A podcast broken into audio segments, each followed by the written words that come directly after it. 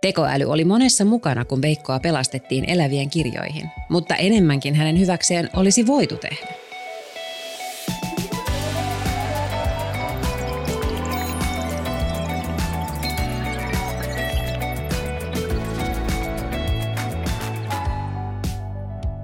Älykästä tekoa. Enemmän kuin puhetta tekoälystä. Kuinka monella tavalla tekoäly voi pelastaa ihmishengen? Keskisuuri suomalainen kaupunki. Marraskuinen iltapäivä. Yöllä on satanut lunta ja kaupungin aurausyksiköt ovat tehneet parhaansa saadakseen kadut liikennöitävään kuntoon aamuksi, mutta päivän aikana lunta on tullut lisää. Osa risteyksistä on varsin liukkaita. Kello lähestyy neljää, edessä on oikeastaan se ainoa hetki, kun tämän kokoisessa kaupungissa koetaan ruuhkaa. Yksi Suomen kuudesta hätäkeskuksesta sijaitsee Kuopiossa – siellä vastataan paitsi savolaisten soittoihin, myös muualta Suomesta tuleviin puheluihin. Työvuorossa on aina samaan aikaan useita päivystäjiä varmistamassa, että kaikki puhelut ehditään hoitaa. Yksi heistä on tänään Johanna, jolla on jo takanaan yli 10 vuoden kokemus hätäkeskuspäivystäjän vaativasta työstä.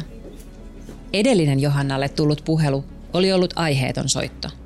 Hississä on roskapussi, oli soittaja selittänyt. Turhia tai pilapuheluita saattaa olla jopa puolet soitoista.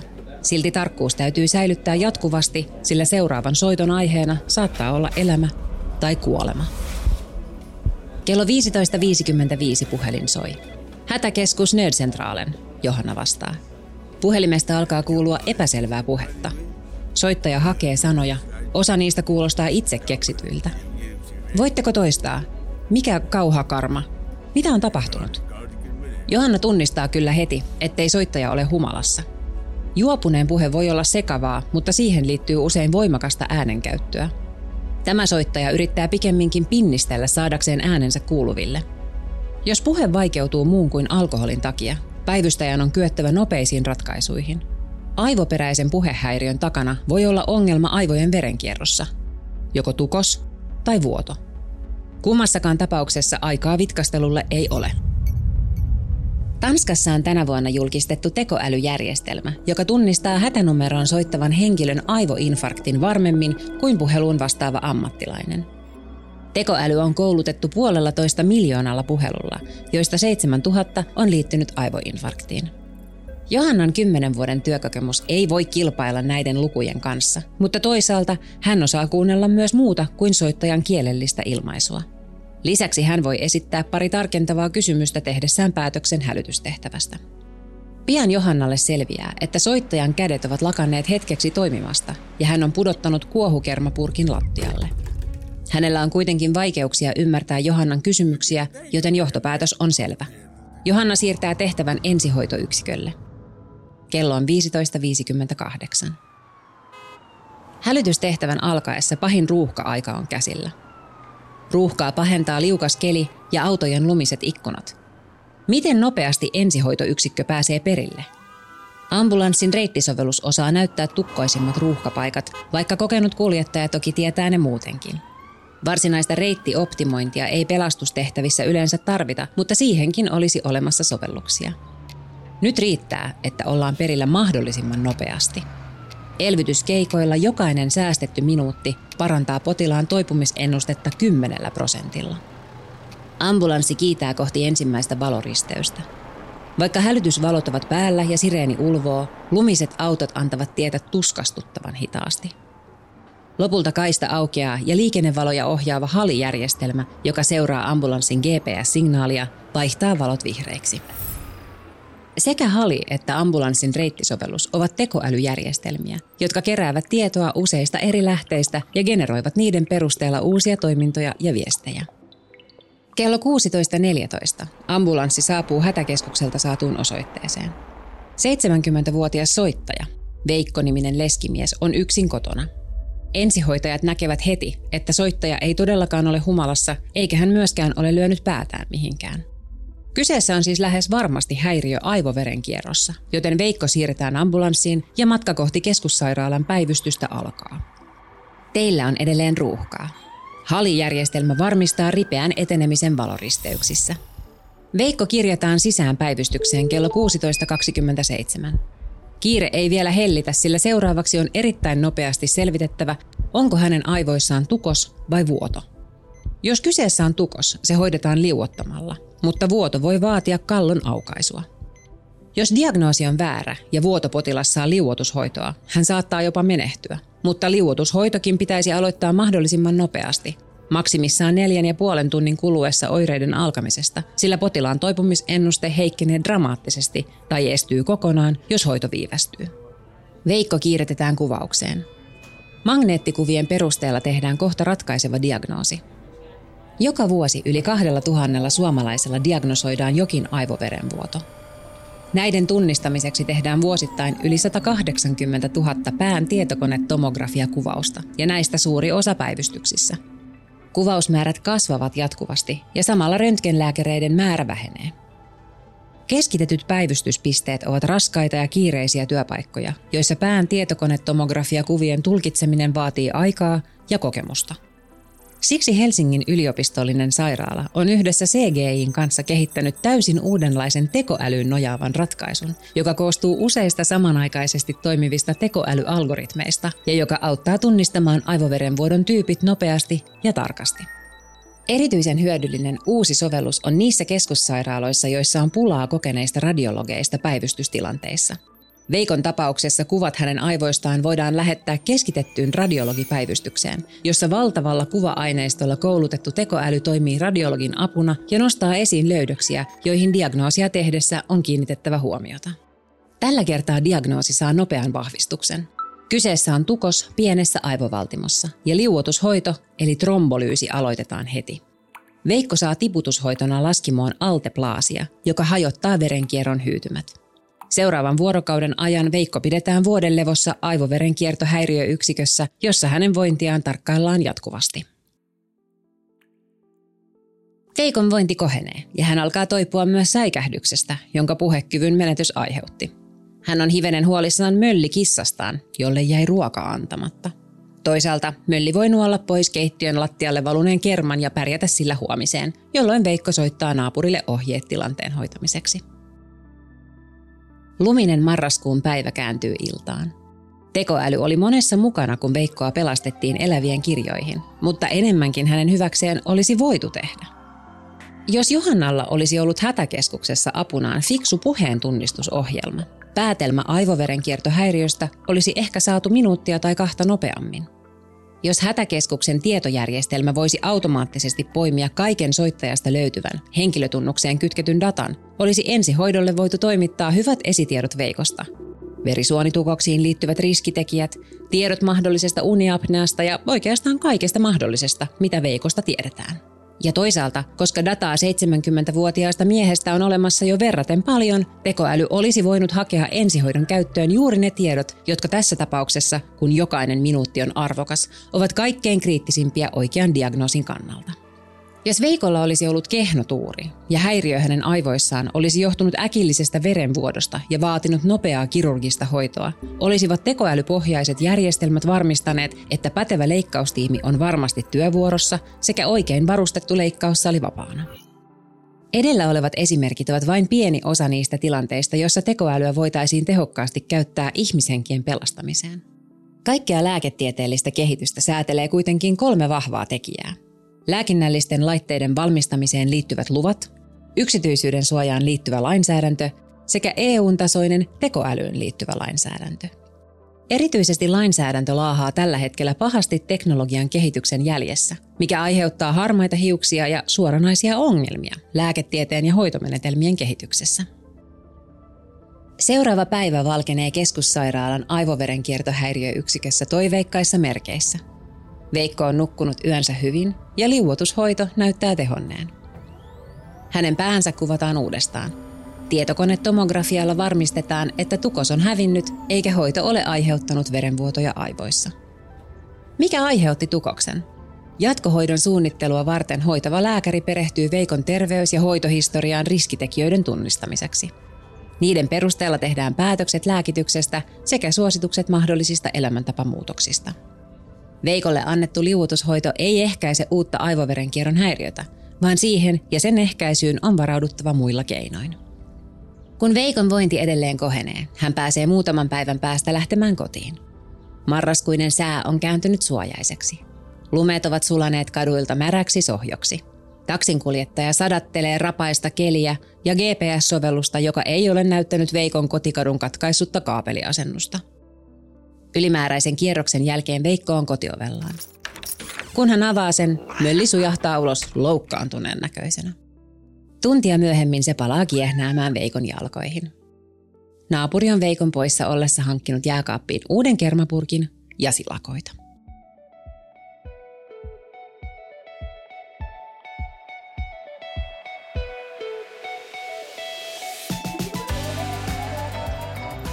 Tervetuloa Älykästä tekoa podcastiin. Mun nimi on Lotta Backlund ja tänään me puhutaan siitä, kuinka monella tavalla tekoäly voi pelastaa ihmishengen. Mun kanssani studiossa kysymyksiin vastailevassa ovat Jari Turkia, tekoälykonsultoinnin johtaja CGI Suomelta sekä Miikka Korja. Miikka on neurokirurgi, osaston ylilääkäri ja dosentti, mutta myös HUSSin tekoäly- ja ohjelmistorobotiikka-ohjausryhmän puheenjohtaja. Miikka, sä vedät tekoälyhankkeita HUSissa eli Helsingin ja Uudenmaan sairaanhoitopiirissä. Millaista roolia tekoäly jo nyt näyttelee terveydenhuollon kehityshankkeissa ja miten sä nyt neurokirurgina oot päätynyt näiden asioiden pariin? Kiitos kysymyksestä. Ehkä niin kuin, jos mä vastaan tuohon jälkimmäiseen eka, eli, eli ehkä se tekoäly, mitä me ollaan ruvettu tekemään terveydenhuollossa, on relatiivisen nuori. Eli noin 2010-luvun taitteeseen menee vasta tämä tekoälypuoli, mitä me ollaan, mihin me ollaan fokusoitu, keskitytty, eli neuroverkot – Eli tämmöiset keinotekoiset aivot niin sanotusti. Ja sitten kun itse työskentelee aivojen parissa, niin se on ikään kuin tutkijalle luonnollista sitten laajentaa sitä omaa ymmärrystä ehkä juuri tämmöisiin neuroverkkoasioihin, eli näihin keinotekoisiin aivoihin, jotka toimii periaatteessa yrittää matkia aivojen toimintaa, niin se on niin kuin konseptuaalisesti helpompi ehkä mun, mun niin kuin käsitellä kuin moni muu tekoäly ehkä liittyvä asia. Sen takia ne neuroverkot on ollut meillä tärkeässä roolissa tässä tekoälykehityksessä – Ää, miten se sitten, niin kuin, minkälainen historia meillä ehkä HUSissa on, niin siitä tietysti aina vähän joskus väännetään kättä, että mikä se tarkka vuosi, milloin me on alettu niin kuin kehittämään tekoälyratkaisuja, mutta ehkä noin 2014, silloin oli tämmöinen iso hypetys tämmöisestä IBM Watsonista, ehkä osa muistaa, piti olla tämmöinen tekoälylääkäri, joka ratkaisi kaikkien maailman ihmisten jokaisen terveydenhuollon ongelman ja osasi vastata kaikkeen. Sehän nyt ei sitten ihan sillä tavalla mennyt, mutta siitä Vielä samasta... Ainakaan. Hu- mitä? Vielä ainakaan. Niin, juuri näin. Mm. Ja tota, niin, niin, äh, sitä kautta mekin sitten innostuttiin ja haluttiin oikeastaan tutkia ensin sitä, että pitääkö ne väitteet paikkansa. Ja sitten sitä kautta saatiin tietysti ymmärrystä ja kokemusta enemmän tekoälystä, koska ihan sairaalassa sinällään henkilökunnalla on tekoälytaustaa, niin se, se ikään kuin pitää se taustakin rakentaa ihan, ihan alkupalikoista ja ymmärrys niihin, että ei tulevaisuudessa osteta – hevosia suuhun katsomatta. Ja, ja tältä puolelta sitten lähti kehittymään ja nyt ollaan tehty, on, on monenlaista projektia. On, on niin kuin hallinnollisia, hallinnollisia asioita, auttavia tekoälyjä ja sitten tietysti yritetään yhdessä Euroopan suurimmasta sairaalasta kehittää myös kliiniseen käyttöön tulevia ratkaisuja ja ne kulkee vähän eri polkuja, mutta esimerkiksi tällä hetkellä meillä on tämmöisiä lähetteiden käsittelyyn tekoälyä ja, ja on, on sitten tämmöisiä reseptien rakenteista ja nykyään tietojärjestelmät potilastietojärjestelmä pyritään tekemään. Tämän Apotti on tämmöinen rakenteinen järjestelmä, eli siellä ei ole tämmöistä tajunnanvirta tekstiä ikään kuin ei toivota, että sitä on enää niin paljon, vaan se on hyvin rakenteisessa muodossa, jota sitten voidaan käyttää helpommin erilaisessa analytiikassa.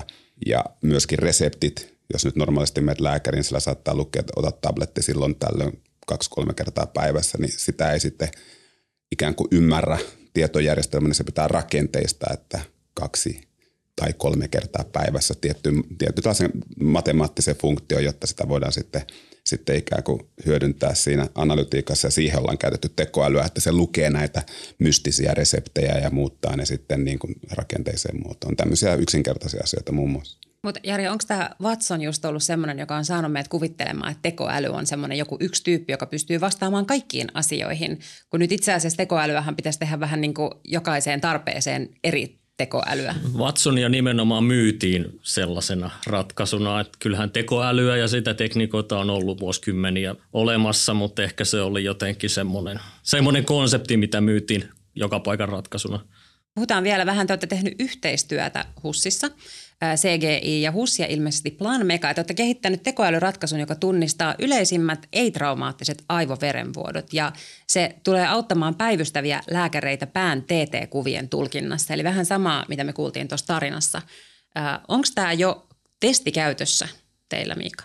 No me ollaan niin kun, tosiaan kehitetty tätä 2017 vuodesta asti ja HUSissa on tämmöinen oikeastaan ainutlaatuinen uuden tyylin ekosysteemit. Ekosysteemi on yksi näitä trendisanoja, mutta, mutta tämmöinen yhteistyökonsortio, jossa klinikasta eli lääkäreiltä ja hoitajilta tulevia ideoita, konkreettisia ongelmia esitellään yrityksille, koska nämä on semmoisia digitaalisia ratkaisuja vaativia, vaativia haasteita, joissa meillä ei ole sisäistä osaamista, mutta todetaan niille tarve, niitä esitellään yrityksille – ja sitten yritykset saa vapaasti lähteä tähän mukaan tämmöiseen niin kuin joukkuepelaamiseen, jossa haetaan sitten niin kuin yritysten osaamista ää, aina siihen, että saataisiin tuotua ensin kliiniseen käyttöön joku ratkaisu ja sitten jopa ehkä markkinoille, koska jos on jättimäinen sairaala, on typerä kehittää vaan omaan käyttöön, mm-hmm. jos se voidaan samalla sitten ehkä jopa kaupallista ja saada sitten jonkinlaista kestävyysvajepaikkausta tämmöistä kautta. Onko se totta, totta tai tulevaisuutta, niin jää nähtäväksi, mutta, mutta se testikäyttöön saaminen on ollut haastavaa, koska – tämä on niin kuin tavallaan tuoretta toimintaa ja nämä regulaatio, regulaatioasetusten tulkinta on hyvin kirjavaa. Ja siinä ei oikeastaan voi ketään syyttää, vaan on monia asioita, mitä mekään ei ole ymmärretty. Ja jo meidän niin kuin omien tutkimuslupien niin kuin formulointi, kirjoittaminen on voinut olla vähän, vähän tota, ontuvaa ja sen takia tietysti erilaiset regulaatiotahot eivät välttämättä ymmärtänyt, mitä me on aiottu tehdä tai aiotaan tehdä ja sen takia prosessit on pitkiä. Tarkoitus oli tänä syksynä aloittaa testikäyttö, mutta se ei ole vielä alkanut ja toivottavasti nyt saadaan ensi vuoden puolella käyttöön että, tai aloitettua tietynlainen testikäyttö. Jari, kun sä työskentelet tällaisten asioiden kanssa, jotka on näin monimutkaisia, niin kuin vaikka jotkut neuroverkot tai se aivot, niin millaista se on nyt sitten, niin kuin, ehkä onko sun tausta vähän enemmän tuolta insinööripuolelta? On joo, ehdottomasti kyllä siis. Tietojenkäsittelytieteilijä ja kyllä mulla niin kuin ensimmäinen neuroverkkokurssi on käynyt 90-luvulla opinnoissani ja tota, ehkä mun on, mulla on pitkä konsultointitausta, että sitä kautta on oppinut ottamaan haltuun erilaisia toimialoja ja ehkä nyt on sitten viime, viime vuodet on itsekin erikoistunut terveysanalytiikan aiheisiin ja sitä kautta tullut tutuksi ja myös niin kuin oman – oman tota, väitöskirjatutkimuksen kautta sitten tämä tieteellinen tutkimus, mikä näissä on erityisesti taustalla, että niihin liittyy pitkällinen akateeminen tutkimus, että, että ne saadaan tähänkin vaiheeseen. No jos teidän pitäisi nyt vähän niin kuin arvailla tai olla kekseliäitä, niin mitä seuraavaksi voidaan ratkaista terveydenhuollossa tekoälyn avulla? Mulla on pari keissiä, mitkä on nyt meneillään, mistä voin, voin sanoa, että on jo aika pitkälläkin. Eli me tota, esimerkiksi Itä-Suomen yliopiston tutkimusryhmien kanssa ollaan ää, aika pitkällä uniapnean diagnostiikan kanssa. Eli tota, siinä pyritään helpottamaan ensinnäkin saamaan helpompia mittalaitteita käyttöön, että niitä voisi vois sitä semmoista likisairaalatasoista diagnostiikkaa tehdä kotona pidempiä ajanjaksoja ja edullisemmin – ja myös auttaa siinäkin sitä lääkäriä, eli tunnistetaan univaiheita sieltä signaalista ja hengityskatkoksia. Tapahtuisiko tämä vaikka esimerkiksi älypuhelimen kautta tai? No joo, joku tämmöinen Oura-kello-tyyppinen mittalaite, niin voisi olla sellainen, mutta nyt tutkitaan siis ihan pulssioksimetri, semmoista helppoa sormeen tökättävää mittalaitetta. Et tota, tällä hetkellä sairaalan unilabrassa saat 32 piuhaa päähän ja on varaa mitata yhden yön verran tai ehkä viikon, niin siinä ei kauhean hyvin nukuta ja se kyllä vaikuttaa niihin tuloksiin. Että jos pystyisi helpommin pidemmän ajan jakson seuraamaan kotona, vaikka kävisi ensin sairaalassa, niin se auttaisi sitä paljon. Ja tota, no toinen on sitten henkilökohtaisten ruokavaliosuositusten päättely, että siinä kanssa tehdään tutkimusta ja se on kanssa aika pitkällä, eli tota, pystytään arvioimaan, että miten, miten ihmiset reagoi ruokaan ja esimerkiksi munuaispotilailla se on niin kuin tärkeäkin asia, koska he on, niin kuin, ne on yleisesti aika tiukalla dietillä ja sitä kautta myös niin kuin merkittävästi aliravittuja.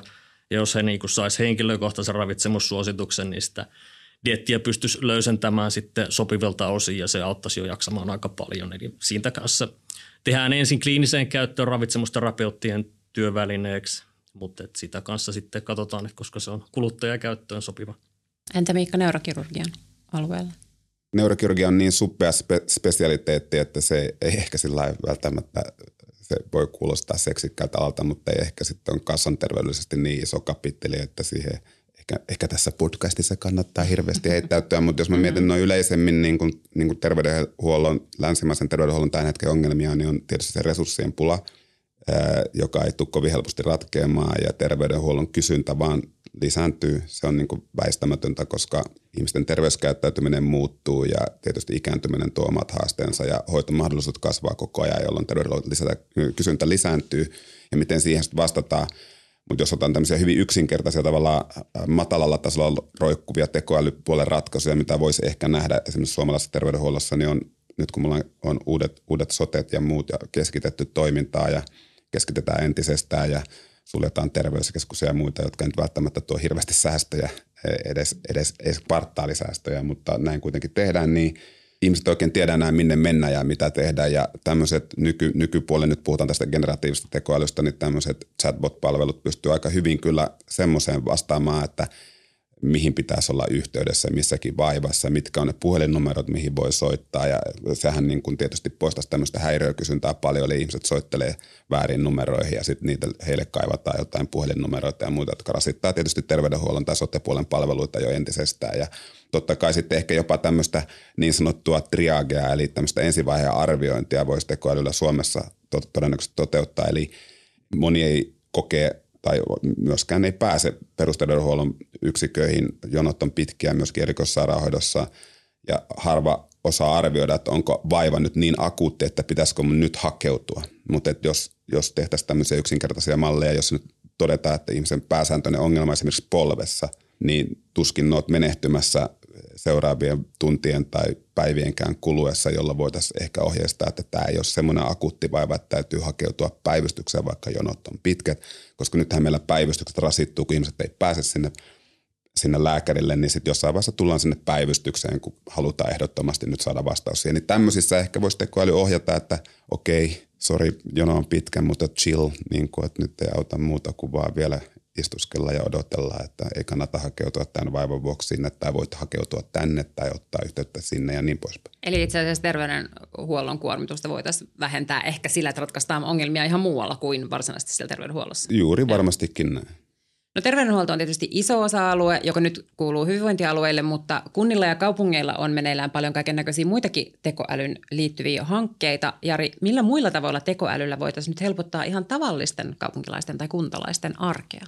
No oikeastaan tuo nyt sitten sama, sama pätee myös kunnille, eli siellähän on paljon monimutkaisia säädöksiä, sanotaan esimerkiksi vaikka rakennusohjeistukset, että mistä pitäisi lähteä liikkeelle, kun haluaa rakentaa talon tai pihavajan tai jotain, niin samanlaiset chatbotti käyttötapaukset tulee varmaan sielläkin, niin kun, tai viimeinen saadaan ehkä ne chatbotit toimimaan, mitä on tehty jo vuosia, niin siihen nimenomaan, että ne kaivaa ne tiedot sieltä kunnan, kunnan dokumentaatiosta ja osoittaa vielä sen dokumentin, että tuossa on kerrottu sitten tämä lähde, koska se jäljitettävyys on tärkeää. Eli se on niin kuin kuntalaisen palvelu, mutta toisaalta sinne niin kuin kunnan työntekijöille voidaan myös tarjota tuota apuvälinettä, että kun kuntalainen ottaa yhteyttä, niin sieltä löytyy se oikea dokumentti aika nopeasti. No nythän me ei ehkä aina ajatella, että kunnat on ihan superdynaamisia ja tällaisia digitalisaation jotenkin eturintamaa, niin onko me väärässä? Onko siis niin, että kunnat ja kaupungit kuitenkin ennakkoluulottomasti ottaa käyttöön kaiken näköisiä erilaisia tekoälyn pohjautuvia työkaluja? Kyllä, meillä siitäkin on esimerkkejä. Esimerkiksi Turun kaupungin kanssa ollaan just kuvaamanilaista ratkaisua chatbot tyyppistä, tyyppistä kokeilua tekemässä ja muun muassa Joensuun kaupungissa on myös ostolaskujen käsittely. No miten nämä tämmöiset hankkeet sitten eroavat yksityisen sektorin hankkeista, koska kuntalaisten yleensä kun ollaan heidän tiedonkaan tekemisissä, niin siellä voi olla kaiken näköistä niin kuin arkaluontoistakin tietoa tai potilastietoja ja muita semmoisia. No joo, siis kyllähän tietosuoja-asiat täytyy ottaa hyvin huomioon noissa ja testata sitä ratkaisua, että eihän se pääse käsiksi minnekään, missä on henkilötietoja. Että kyllä se sinänsä niin kun iso määrä datahan tuolla kaikissa tekoälyratkaisuissa on taustalla ja kyllä se niin kuin jo lähtee siitä projektin suunnittelusta, että sieltä on siivottu kaikki semmoinen arkaluontoinen tavara pois. No tietysti nämä on varmaan enemmän säädeltyjä kuin, että jos joku nyt haluaa jonkun chatbotin tyrkätä sinne omaan webikauppaansa vaikkapa, ää, niin on tietysti terveydenhuolto ja muut tietyt tämmöiset kunnalliset asiat. Niin millä tolalla tällä hetkellä lainsäädännössä mennään? Ymmärtääkö lainsäätäjät tekoälyn päälle? Laahaako se perässä? Ollaanko jotenkin kärryillä? Mitä ajatuksia teillä? No kyllä tuolla kuntapuolella, niin siellähän on kuitenkin on nämä EUn GDPR-asetukset, jotka pitää huolen siitä, että sitä nyt ihan henkilötietoja ei käsitellä ihan miten sattuu. Että kyllä ne on, on niin kuin yleisiä ohjeistuksia, mitä siellä käytetään. Että siellä puolella se ei, ei rajoita niin paljon kuin ehkä terveydenhuollossa.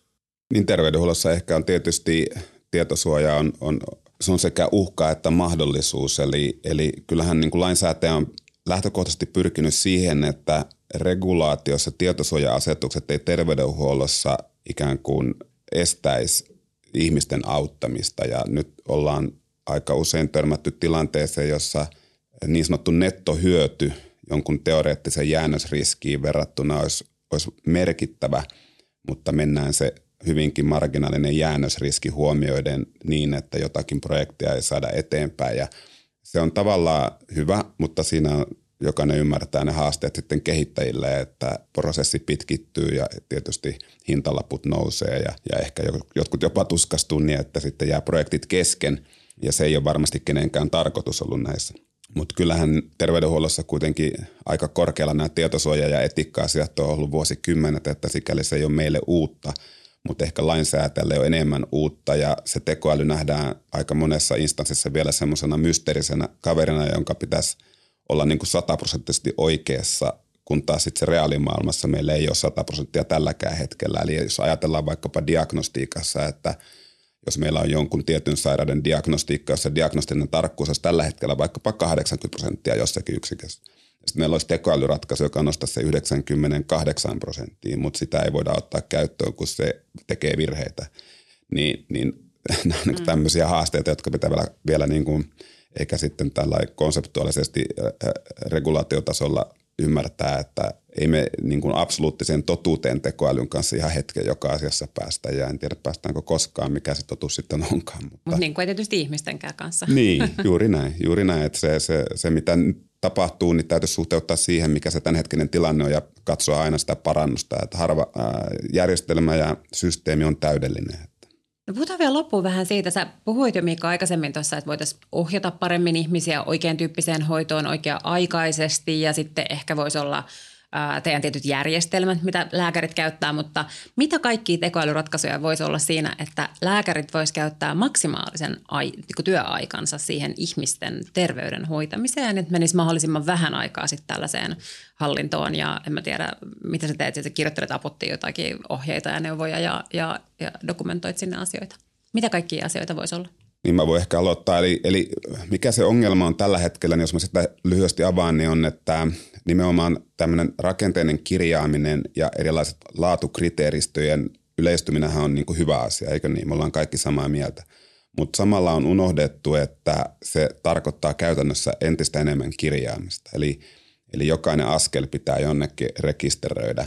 Ja mm, okei, okay, se on hieno tavoite, mutta silloin, jos se ohjataan tietylle ammattiryhmälle tekemiseksi, joka ei tavallaan ole sen ammattiryhmän substanssia, niin, niin sehän on tässä nyt se haaste. Ja mä mietin näitä tekoälyratkaisuja, mitkä nyt tällä hetkellä on, jos me mietitään meidän tietojärjestelmiä, niin esimerkiksi erikoissairaanhoidossa niin todennäköisesti aika vähän tulee tuomaan siihen, niin kuin, niin me kutsutaan sitä nipsutteluksi, niin siihen nipsutteluun ihan hirveästi ehkä hyötyjä, mutta totta kai sitten kun tulee tämmöisiä ääniohjattavia komentoja, joita me toivotaan, eli voidaan esimerkiksi sanoa, että määrää tälle potilaalle tämä, tämä, tämä, tämä, niin se, se kone tekee ne kaikki liksuttelut, niin siinä vaiheessahan me ollaan sitten, niin kuin säästetään todella paljon aikaa. Mutta että nythän yksityispuolella on jo käytössä tämmöisiä, että sä tulet vastaanotolle ja kerrot, niin se kirjaa sen sun kertomuksen sinne niin kuin, tulotekstinä. Se toimii akuuttitoiminnassa, mutta sitten taas esimerkiksi tämmöisessä konsultaatiotoiminnassa poliklinikoilla, mitä meille tulee potilaat jonkun tietyn yksityisen sairauden takia, niin mehän käydään se historia joka tapauksessa ikään kuin läpi ja jos se on vielä koostettu tekoälyllä, johon ei voi vielä ehkä niin kuin generatiivisen tekoäly ihan täysin luottaa, niin se joudut joka tapauksessa sen tarkistamaan, että siinä se ei välttämättä tuo vielä hirveästi hyötyä, mutta tämmöinen ääniohjaus ja, ja, ja ääni, ään, äänikomentojen mukaan tulo niin varmasti tulee nopeuttaa sitä työnkulkua tietyillä erikoisaloilla ja tietyissä toiminnassa jatkossa. Jari, millaisella aikahorisontilla me voidaan Miikalle saada tämmöinen Henkko tekoälyassari? Kyllähän puheen tunnistusta viedään käyttöön ja kyllä se niin kun sinne, sinne suuntaan menee varmaan aika nopeastikin. Mutta vähän tämmöinen Siri, että niinku, joka sitten heti myös tavallaan toteuttaisi ne toiveet tai ne asiat, mitä no, sä nehän sanonut. on jo aika lähellä, että en mä mm. usko, että siihen montaa vuotta menee. Että se on sitä testaamista ja regulaatiota ehkä lähinnä vailla, mutta tota, kyllä, se, kyllä se sieltä tulee aika nopeasti. No ihan äh, viimeinen kysymys vielä. Jos kurkkaatte nyt vaikka jonnekin viiden vuoden päähän, me tiedetään, että tämä kehitys menee ihan supernopeasti eteenpäin, niin millä lailla esimerkiksi Miikan työ tai, tai ylipäätään erikoislääkärin työ on viiden vuoden päästä muuttunut? No, kyllä mä sanoin, että siinä tavoitehan on päästä semmoisesta rutiinityöstä, rutiinipäättelystä ehkä eroon tai siihen tuoda työkavereita ja että itse pääsee keskittymään siihen oikeasti erikoisosaamiseensa. Jos mä vähän kauempaa haen, niin se liittyy tämmöiseen niin kuin laskennallisten taitojen opiskeluun, jota nyt aletaan tuomaan koulumaailmaan, koska muutama vuosi sitten vielä kuviteltiin, että kaikkien pitää opetella ohjelmoimaan, mutta nyt riittää se, että ymmärrät, mitä siinä sun työssä pystyisi ja kannattaisi automatisoida. Onko siinä sellaista rutiininomasta päättelyä – ja sieltä ne parhaimmat ideat tulee ihan niin kuin normiarjesta. Ja en nyt olisi uskonut esimerkiksi, että ravitsemusterapeutit välttämättä keksii, että hei, tämä on niin monimutkainen ongelma, että meiltä loppuu kapasiteetti. Ja sillä saadaan tuotua sitä niin kuin asiakaskohtaista ja potilaskohtaista tietoa enemmän siihen päätöksentekoon ilman, että täytyy turvautua yleistyksiin. Joo, ehkä jatkaa tuosta, että tämä päätöksenteon tuki, mistä puhutaan, niin ehkä, ehkä sillä tavalla toivoisi vähän niin kuin ehkä toisenlaista tulokulmaa tässä, että niin kuin mä mainitsin tuossa alkuun, että nyt käytetään paljon tämmöistä rakenteista tietoa ja kirjaaminen on lisääntynyt hirveästi ja puhutaan datataloudesta ja tiedolla johtamisesta, mutta konkreettia on siinä aika kaukana ja ja toivoisin, että me saataisiin nyt näistä niin kuin tekoälyratkaisuista, jos joku ymmärtäisi ruveta kehittämään niitä siihen suuntaan, koska ne on tavallaan vähän helpompia malleja regulaatiopuolelta, niin, niin kuin e, vaikkapa ääniohjauksella koostamaan tiettyjä raportteja – mitä tässä niin kuin on meidän klinikassa vaikkapa tapahtunut tämän potilasryhmän kohdalla, minkälaisia tuloksia on tullut viimeisen puolentoista vuoden aikana, että se raportoisi sieltä laaturekistereistä siihen mulle heti screenille ja potilas voisi katsoa, että okei, tämän verran ollut komplikaatioita meillä viimeisen puolentoista vuoden aikana näin nopeasti menty kotiin. Nämä tiedot on kaikki siellä järjestelmissä pitkälti, mutta me joudutaan aina tutkimuksen kautta tekemään niistä analytiikkaa ja on yritetty erilaisia Power BI-juttuja ja muuta, mutta ne on yleensä aika, voiko sanoa tällä kansankielisesti kökköjä ja ehkä, ehkä tämmöistä, että sitä dataa, mitä me kerätään, niin ruvetaan oikeasti työstämään päivittäisjohtamisessa helpolla tavalla, että voit äänikomennolla pyytää, että anna mulle tiettyjä analyysiä näistä ja näistä, jolloin silloin saadaan todennäköisesti terveydenhuollon laatua ja, ja, ja oikea-aikaisuutta ja jopa ihan lääkärikohtaisesti tiettyjä prosesseja hiottua entistä parempaan suuntaan. Kiitos Jari Turkia ja Miikka Korja. Kiitos. Kiitos.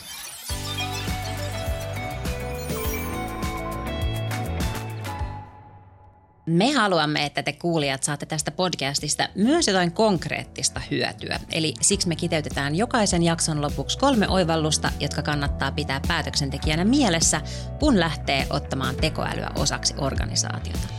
CGIn tekoälykonsultoinnin johtaja Jari Turkia, mitkä kolme asiaa sä nostasit esiin tämän päivän keskustelusta? Kaikki edellä mainitut ratkaisut ovat sellaisia, jotka eivät korvaa lääkäriä tai asiantuntijaa, vaan toimivat heidän tukenaan. Lainsäädäntö saattaa tuntua haastavalta, mutta silti kannattaa lähteä liikkeelle ja aloittaa kokeilut. Meidän kokemuksen mukaan kannattavinta on tuoda apua työläisiin rutiineihin.